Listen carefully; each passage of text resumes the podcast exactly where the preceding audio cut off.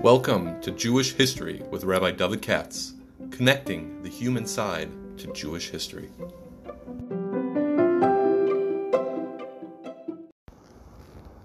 For sponsorship opportunities or to support this podcast, please visit our donate page at www.support.rabbidavidkatz.com.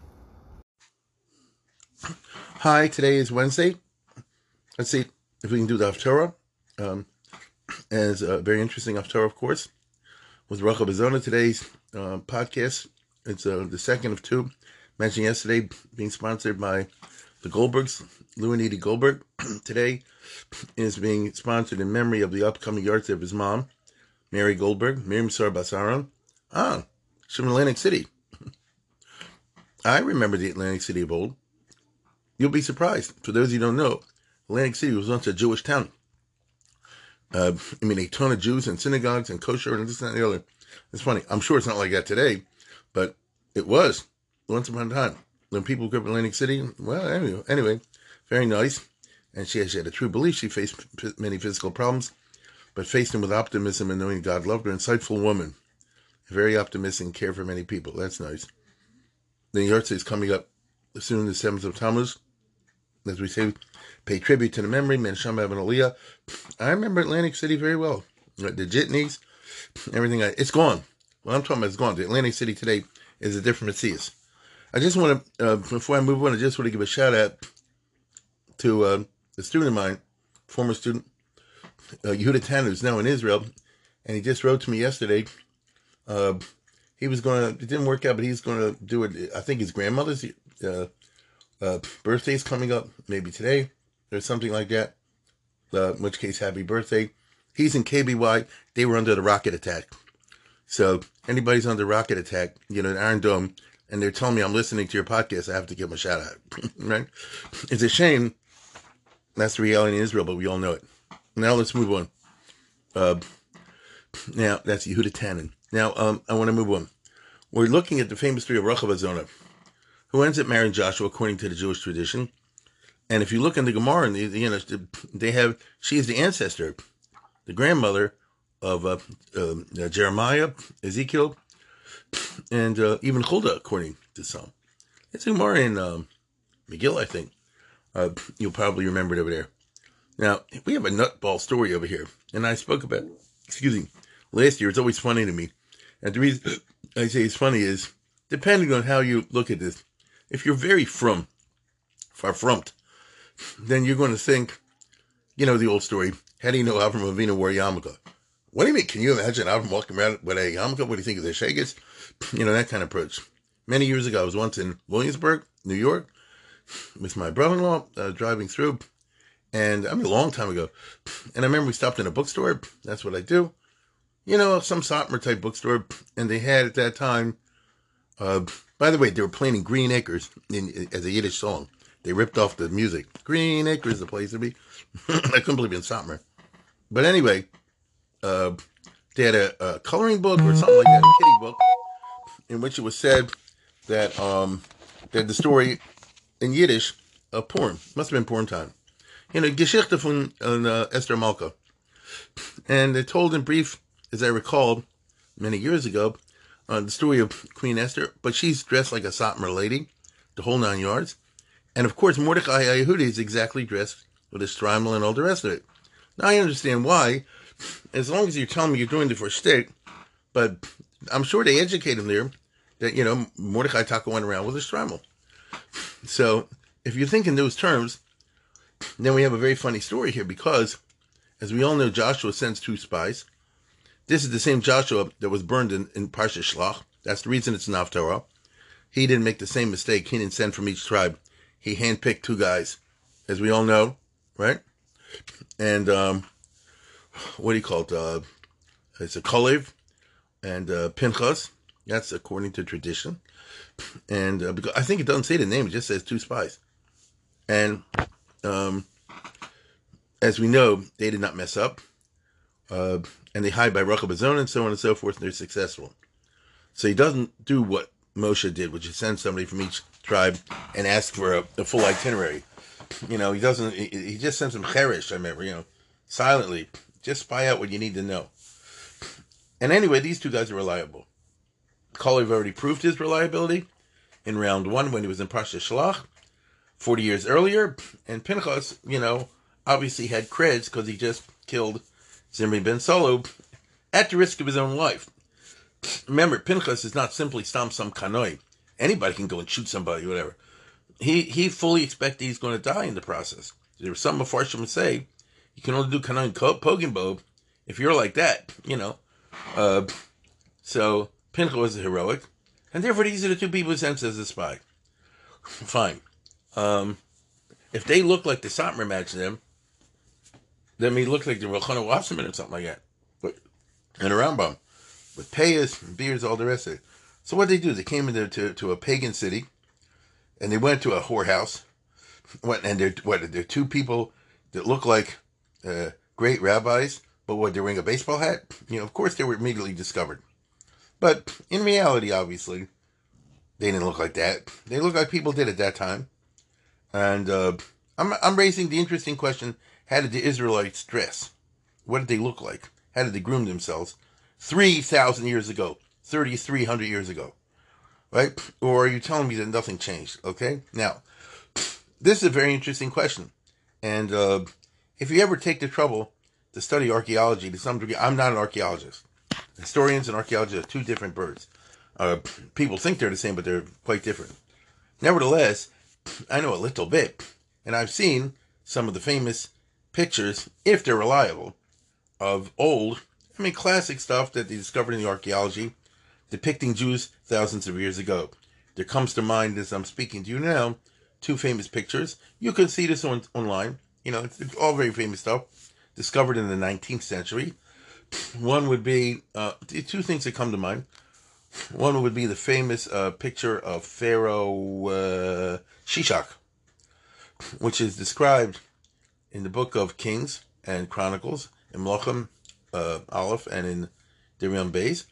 Immediately after the death of Shlomo, five years after Shlomo, for various reasons, the Jews are sinning.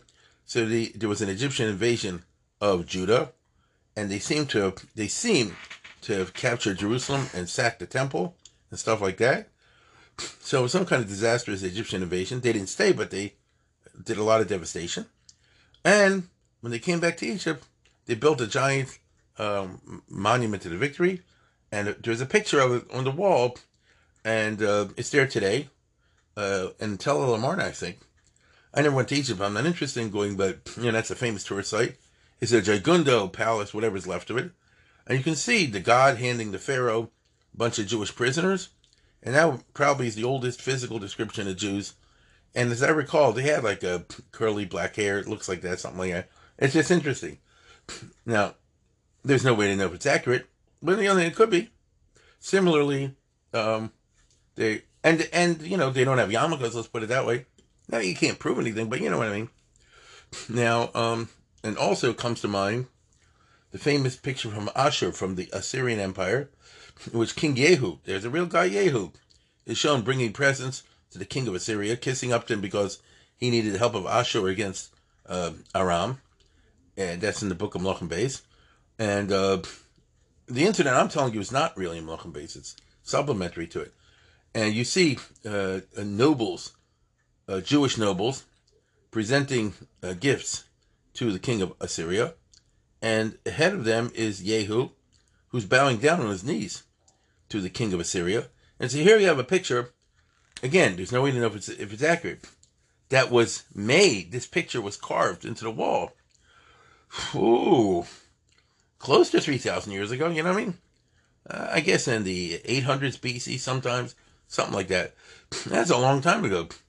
Now they're not wearing shtreimels. Let's put it this way. They are wearing funny hats, but that's a that's a different story. That could be. I think that was um, fashionable at that time. They look like the sleeping caps, you know. Uh, anyhow, whatever, and you can Google this. Just go Yahoo or Google uh, Shishak and look for images. You'll see it. Okay. Now, um, so the Jews in the time of Joshua also, I mean, they dressed how are they dressed? obviously, Yoshua and, I mean, um, uh, Kolev and uh, uh, uh, Pinchas must have tried to blend in. Okay? So they didn't come in, you know, with their tits out, just wearing a baseball hat, you know. Uh, and it's funny that they went to a brothel, to a whorehouse, Rachav Um, I know some say Rachav is a pundik, you know, it's a uh, restaurant. If you know the mores of the ancient world, uh, Hainohach. That's what these things were, especially in those years. Now, um, in, in those centuries. Now, um, uh, so she was a zone. She was a prostitute. And yet she turned around and she helps the spies and eventually marries Joshua according to the Jewish tradition. Doesn't say those words in the Tanakh, but the Gemara works it out that way. It's very famous. And um, uh, let, us put it this way: she cuts a deal with them, as you want, as very famous, and the Jews honor the deal. Now, there's a whole halachic discussion that I don't think I want to get into. Should I? Nah. If you're that inclined, which is how could he marry somebody who's a Canaanite? Are you allowed to marry Canaanites? Does the Yisr Losis Bum? You go like the Rambam, who just says it's marrying someone who's unconverted, so she converted is not a problem, because the assumption obviously is that she's a Ger If it's true that they not only saved her life, but she went on to marry Joshua and become the ancestor of uh, Yirmiyahu and Yechezkel and Chuldah and so forth, obviously she's some kind of a Ger. Um, I'm not sure if you classify it as a Ger but let's say you do. Uh, meaning she didn't convert to marry Yeshua. On the other hand, you could say she converted under the circumstance. It's a, it's a nice discussion we could have over there. And in the course of that, is trying to but what if you go not like the Rambam and you say, Lucis Cotton Bahem applies to anybody who's a Canaanite even after they convert? Then you have a whole issue. That's a, a certain way of approaching. The a Drush Halachti. Believe you me. One second here, one second. Here it is. I just pulled out my Gemara. Oh, Megillah, page 14. And you talk about the fact it's only through a dialectical interpretation that they come out that Joshua married, uh, uh, what's her name? Um. But let it be.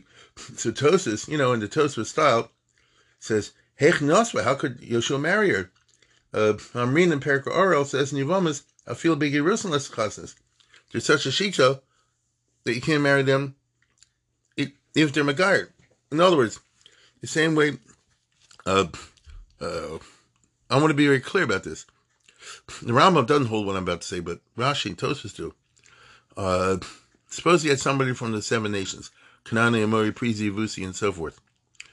And let's say that this person, for whatever reason, decided they want to become Jewish. Let's say for for good reasons, a Ger Tzedek.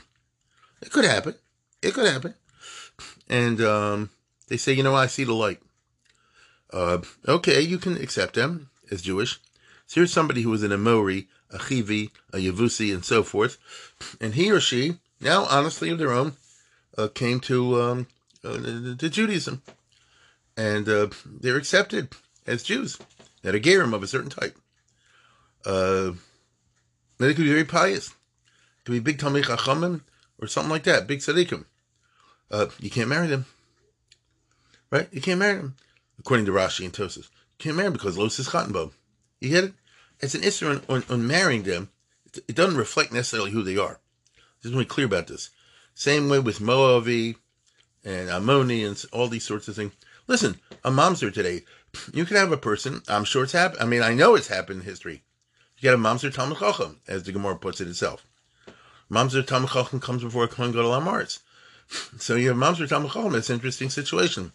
This guy, or this girl who is a Mamzeris, is a very fine person. And he could be very from and so on and so forth. And he could be very learned and that sort of thing. So there's no time on him as a person. Unfortunately, because he has this legal status, you can't marry him. You can only marry another Mamzer or a Ger. You see what I'm saying? These are, are legal restrictions. So they're asking Tosa says, this on page 14 in, in, in Megillah, uh, how could he marry a? I feel begirusin less nuchasnes, but Sarach Lomar shelo hoisem yeshiva amin o shar amin. So Tosfos, now true, it's a it's a it's a dialectical reconciliation. They have a kasha, they're coming with a teretz, but it's very imaginative. Uh, think about this. Um, according to this, she's Rachav, she's a zona, because they understand to have been a prostitute. She's running a, a, a, a, business, and she's not from Yericho. She's some foreigner. It's like Casablanca, you know, Humphrey Bogart. It's it's it's a she's running her own gin joint, and she's very good at it. At her business, and therefore people come from all over the place, and therefore, what do you call it? Uh, you know, uh, the two spies go there. So that actually, in a weird way, even though the thing that caused it was the Kasha and the Teretz, it's kind of interesting. I'll tell you what I mean. She's in. Look, we'll never know who Rachav Azona was, but we can we can only go with what we have. It's very interesting. She was re- ready to betray her own city to save her life. I mean, I don't. I totally hear it, uh, but it would make more sense if she was a foreigner. Don't you agree? If she's really not from the city, and she's running her business in the city, and maybe they like her, maybe they don't like her, um, and now she sees impending doom because, as she tells the spies, we knew tr- tr- trouble's coming ever since we heard about the splitting of the Red Sea years ago. so when she sees this, um, she says, "I'm saving myself." Right? I'm not local. I'm not from Yericho. I'm not even a Canaanite, according to the Tosfos. So let's say she came from Syria Let's say she came from I don't know where, you know, some foreign place, from Bavel. Who knows? Uh, she happened to do business here. She set up business here. Uh, not everybody lives their whole life in a city. Quite the opposite, in the same city. And so she's a foreigner. And when she sees what's happening, the two spies tell her, and perhaps she sees, um, Sholem Avon Ho'em Hena. She maybe she sees because what type of business she runs. She does not deal with a high class clientele. I should take that back. She doesn't deal with a very moral clientele. The type of business she runs, you get to see. I don't want to say the dregs of humanity because that's not true. She probably had a high class clientele, as we'll see in a second. But according to Malbim, but um, but she sees the worst of human nature. Let me put it this way: she sees the full depravity of the inhabitants of Jericho. Uh, in fact, nobody's calculated to see it as much as somebody like her who runs a that kind of establishment. And I'm not going to go into detail. So um, she knows this situation. She's in a Sodom and Amora type case, and this ain't going to last long. And pretty soon destruction is coming. And so she cuts a deal to save herself. She's not even from there. And that's the that, that's the scenario Tosfos is suggesting. Tosfos also suggests another scenario. Suggests Yesh Mefarshim Someone a taina that the prohibition on los ischatnam didn't apply yet, but Tosa rejects that. I think the first one that I just said is, is very imaginative. And by that I mean it provokes a lot of imagination. Right here, you, you're writing your your your, your novel, whatever Rachab. She's not from there, but she uh, set up business over there, and uh, she knows how bad the people are over there and, uh, and she's she's totally prepared to cut a deal. Okay, um, ad kach, she's willing, and she, she and she, it doesn't. She's willing to convert. Is what I'm trying to say. She's willing to convert and does so. Because you don't have to learn that she converted. You can simply say she cut a deal and saved her life, and they honored it. That's all. Uh, such a story happened elsewhere. I remember in Shoftim, there was such a thing. They told a, a kid, "Let us, you know, show us the way into the city." And you will live. And they and they honored it. So you know, such things happen. That's called the, rules of war, the you know, tactics of war. And uh, you know, you could have individual Canaanim here or there that survived by cooperating with the Jews. I don't know. So they're very suggestive.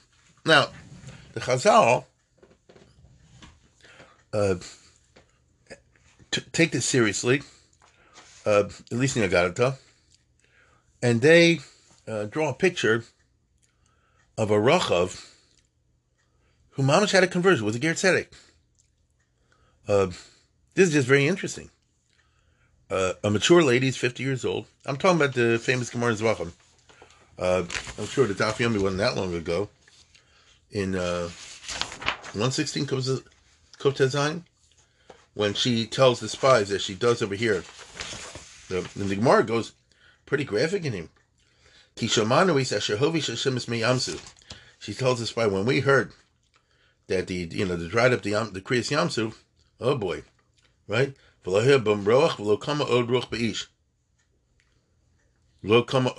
She says.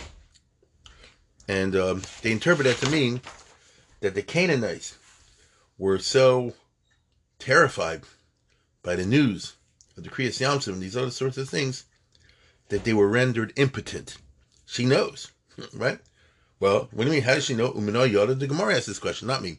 It's not salacious on my part. The Gemara, Kufta Zayin, in, in, in says, Umino Yoda. How did she know everybody was impotent? There was no high official prince that she wasn't involved with. So, so, look at this. This is the basis of a malbim. So the two spies go to a place of a lady who's running one of these establishments, It's what we would call an influential and high uh, clientele. I don't mean high class in the sense that they are, you know, um, um, you know, nice people. I mean that they're VIPs in that society. And uh, the Gemara goes on to say about the Rachav, uh, Bas Eser Shanim Haisa Kishiyatsu Yisrael Mitzrayim, that uh, this she's talking about the fact. Remember now, she's telling the two spies in the time of Joshua that we freaked out when we heard about the Kriyas Yamsuf. The Kriyas Yamsuf happened 40 years before. Agreed?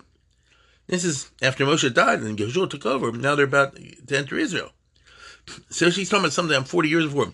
So she wasn't a, a, a young girl. Amru, um, Bas Eser Shonim Hoisa Kishiyotz Yisrael Mitzrayim. The Rachav was actually 10 years old at the time of the seasons around the Kriyas Yamsuf. Vizonso called Arboim Shona Shal Yisrael B'Midbar.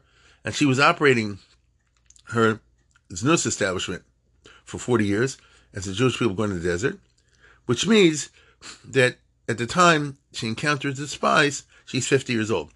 Chamishim Shana Nisgaira. And then remarkably, at the age of 50, she was Megayer. And according to the Gemara here, it wasn't just a tactic to save her life. That would make sense too, right? Um, but she had a genuine, what's the right word? spiritual uh, uh, transformation.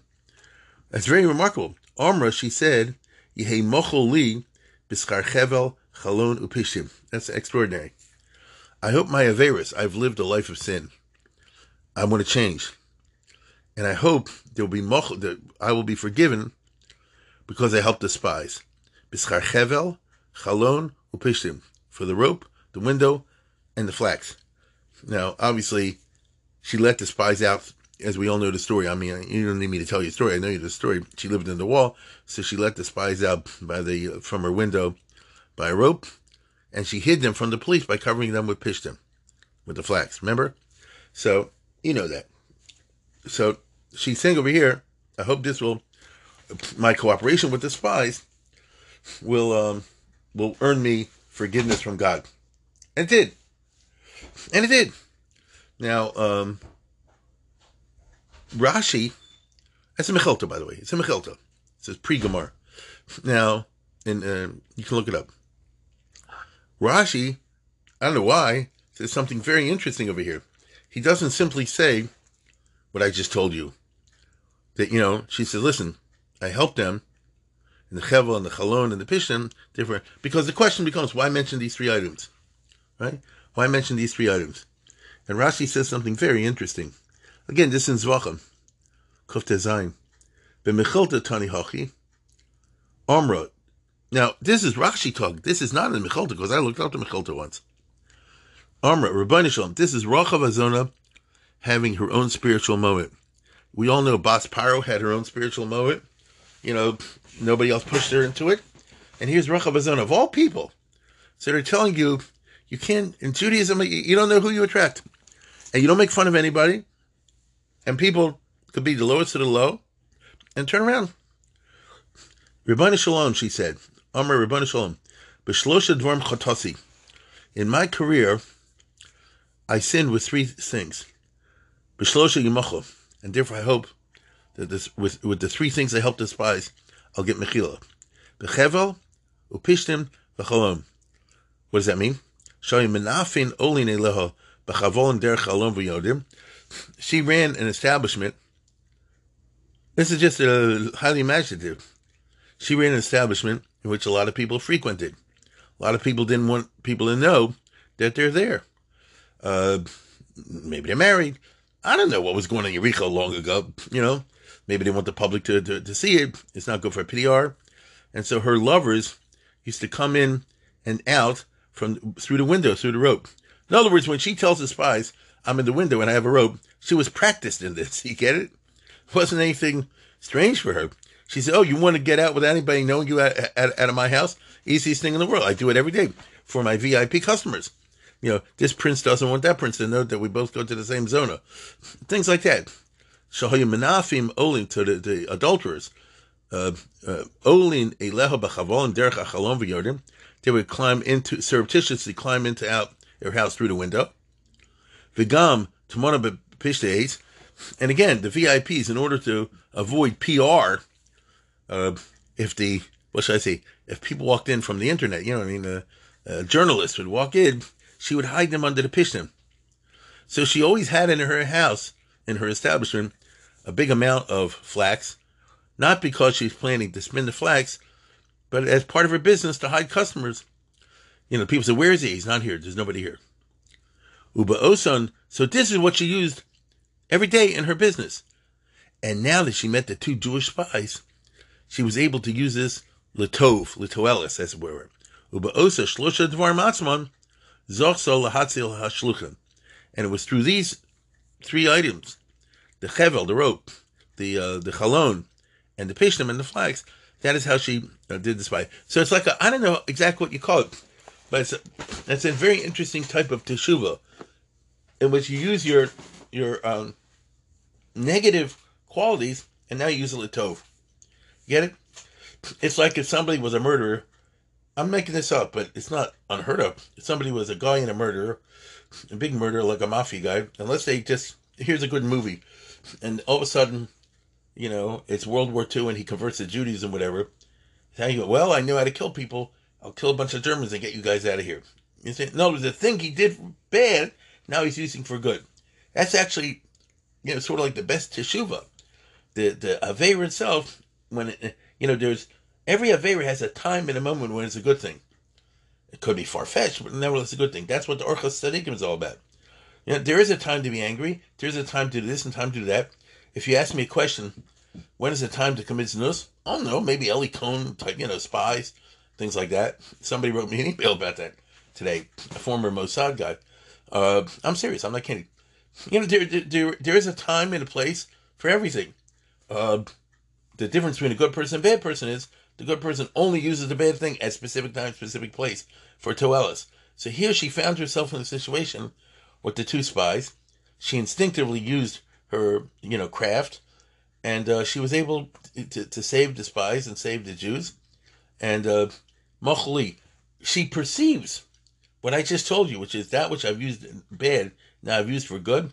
And therefore, I hope, as she said over here, uh, Machuli, B'schar Chevel Kalom Pishim. So it turns out that she had quite a moment, right? Uh, in the middle of the whorehouse, in Yericho. In other words, it's a remarkable story. In the middle of who knows what, a den of sin, as we would say today, uh, it's possible to find the biggest transformations. You get it? And you can't say to someone, well, you can't be from, you can't do, you don't know. You know, the stranger things have happened. And let me put it this way she's is sufficient, sufficiently sincere that she marries Yoshua ben Nun at the age of 50 uh, at the age of 50 um, and has children. It's it's a movie, right? This extraordinary movie. Now, in Derech Habshat, the there's a great malbim here, and that is the following. At the end of the day, Stelzach two from Jews, especially great tzaddikim, you know, Pinchas and Kalev, you're going to a whorehouse? What, what's that, right? What's that? And the mom said like this, because she had a VIP whorehouse, a VIP whorehouse. And you see the type of people she let in and out surreptitiously. So basically, it's actually the best place to spy. It reminds you somewhat of the famous story of Eliezer at the well. Because the Chazal say, why did Eliezer go to the well? To pick up the Lashon Hara. he was going for shidduchim purposes to find out a girl for um, for uh, Yitzchak, as we know the story. And I remember the Medrash says he sat down, you know, like as if he were snoozing, moseying around at the well. Be'ez seis hashovos, when all the ladies and the girls go to draw water. That was a hawking situation. Major Lashon Har, you know how that is. And there's a time and a place for everything, as I just said before. Ordinarily, Eliezer, Eved Avram, doesn't give a hoot about the Lashon Har of who's doing what in Aram Naharaim. Who cares about that? But at this particular time, in this particular situation, especially if he had features at when he was going to mission for Avram, in this particular situation, uh, you have to know the Lashon Hara. Everybody knows what I'm talking about. If you have a kid in Shidduchim, that's the time you have to find out the Lashon Hara. If somebody suggests a guy for your daughter or, or a, girl for your son, something like this, if you're a, uh, what, what shall I say, a diligent parent, you'll put out the feelers on one of the, what they call in America, the red flags, right? That's a Lashon Hara. But of course, it's the two hours, meaning there's a time and place for everything. There's a time and place for everything. Okay? So, um, that's why Pin, um, sorry, that's why Eliezer want to find out, you know, who's who. Because that way, if somebody say, "Oh, I know this real girl uh, for your son, so and so and such and such," and meanwhile he was sleeping, pretending to sleep at the well, and he heard that this girl's carrying on with ten guys at the same time, you know, she's some floozy or whatever, then he's going to say, "No, thank you, no, thank you." So, in along similar lines, the Malbim must have thought to it. It says, "Vayavo beisisha zonu shma Rachav." The Malbim also says, "Why'd they go to a whorehouse?" So he sees this as, as a double tactic, a clever tactic times two. But I want to focus on the second one, and that is uh, Al Yidei Shahaya Shlucha the Bezoni girl Al Yidei Shahaya Shma Rachav. It says they went to Isha Zona Ushma Rachav. Shma Rachav is understood to mean that she was famous. She was famous as a Zona. Before Semis Bishma Eitzel Gedoli Arts. So she wasn't some stamazoid. She ran a high class operation uh, according to that time. So, as we would say in English, to use nice language, she was a famous courtesan. That is to say, she dealt with VIPs. She was a famous courtesan. Now, um, so didn't simply go to some flop situation wherever. They went to a what we call today high class establishment. Why would they do that? Niglu lo sisre gedole haaretz. So they like Eliezer. By hiding in that place, here, they walk into, you know, Rick's joint like in the Casablanca, and you're just listening to the Germans and the French talking to each other. You pick up a lot of information. You get it? That was very smart on their part. That they did on purpose, the Malbim suggests. Niglu lo sisre gedole haaretz v'sodo sayem. V'etzlo yachkoru kol hanaseb arts. So between her cl- clients, she had the president, the cabinet, the chiefs of staff, the guns of business, the police. You know, from just hanging around there, they could pick up all the information. It goes on and says that the two spies went to um, Rachav base Isha Zona Ushma Rachav. They stayed there. Why did they wander around the city? Why did they check out the situation as the spies in Parsha Shlach were told to do? Hatovim Eitzbo Ayin. They travel 40 days, checking out the whole country. If these, if he's sending two spies and they want to find them by Yericho, why don't they case their joint, walk around the city and take a stroll and see which parts of the city are better defended, which are worse. What's Tutzach over here? What's the water supply? What's the situation? They don't do any of that. They went a base Ishizono, but Yishkavu Shama. So they stuck in one place. The answer is they were very intelligent, obviously. They just said like this. You sit over here and you order another drink, right? I'll take a scotch and water, you know. You order another drink, and uh, uh, what do you call it? Meanwhile, here in walks one of her clients, you know, the chief of the general staff, and he's blabbing to her, "Oh, we did this yesterday, we're preparing a trap for the Jews." And a minute later, comes the foreign minister. He's, "Oh, we're allying against the Jews." They pick up all the info. You get it? And uh, they were able to see and confirm, obviously, what she said, which is she said our our um, our morale is busted. Isn't that right? That's what she said in the end. That you know our hearts are are, are gone, and um, isa nechem vanishma.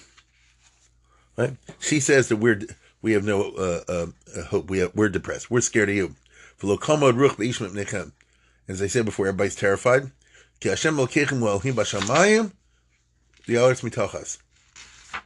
So it could be that when she says Hashem Elokeichem Elohim b'shamayim, the Aretz mitochas, maybe that's her conversion, you know, to Judaism. Maybe that she's, I don't know, you know, maybe she's, what do you call it? Uh, uh, what should I tell you? You know, she's uh, confessing. That is to say, she's declaring her belief in Hashem. Whatever the case is, you have quite a remarkable story. By the time this is over, as I said before, her statement, is taken as a true, genuine religious transformation. So, my goodness, the lady you're sitting next to in Shul had a life before she became Jewish. This is actually true. You know, we don't know who we're sitting next to, and especially, you know, somebody's about you, whatever. Um, I'm not talking about Zechor Masech Yerushalayim. That's not it at all. I'm simply saying I could have people and I do know some people, and so do you, that uh, they had a very different life before they came from, and Kal V'chomer, a very different life before, before they became Jewish. Correct? Now, sometimes you find somebody before they were Jewish, they were a very good person anyway. They simply were, I don't know, Christian or something like that. Very fine, decent persons. And circumstances worked out in such a way that they decided to convert to Judaism. That's good too, right? But sometimes much more dramatically, you talk to the person, you're sitting at next to Shul or in the kosher restaurant or standing next to at the hotel or wherever, and you say, you know, what were you before you became Jewish? And you say, whoa, you know, the guy said, I used to be the head of the KGB. I don't know. All kind of stuff is possible. After all, don't they tell you that the general who burned Jerusalem, uh, Neron Caesar, uh, ran away and became Jewish? So imagine, yes, you know what I'm talking about, the Kamsa Bar Kamsa. So, um, the, the Roman general Nero. If that's a true story, then here's my point. He runs away and he settles somewhere else. Let's say, for example, he left Israel and he moved, I don't know, to Athens. And so here I am. I'm a Greek Jew. I'm walking to Shul, Shabbos morning. I sit next to a guy and I say, you know, what do you do for a living? Well, now I'm, uh, I'm Jewish now and, you know, I uh, sell newspapers. What'd you do in your former life? I was a general in the Roman army. I, just, I burned down the Jerusalem. You know, such things happen. Such things happen. And um, as we know, some of the Nazis, you know, you know these stories. Some, some a few of them, Hermann Goering, whatever, their grandchildren when they're becoming from Jews.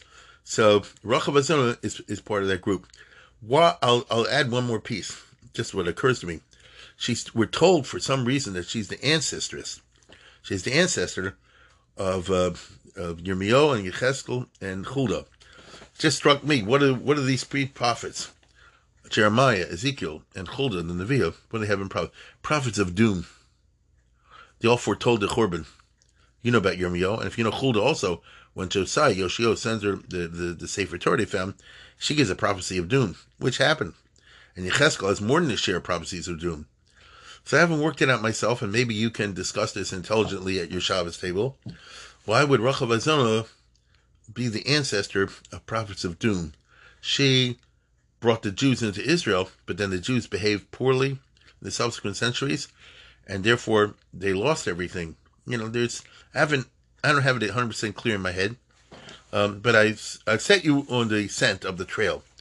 And uh, if you have any, uh, you know, particularly good mahalach, you can email me, but you don't have to. It's something obviously you can something you can work out in your own show anyway.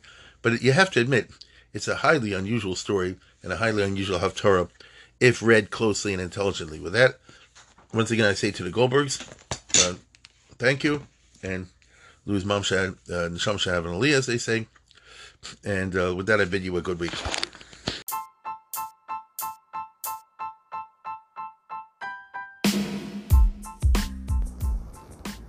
For sponsorship opportunities or to support this podcast, please visit our donate page at www.support.rabbidavidkatz.com.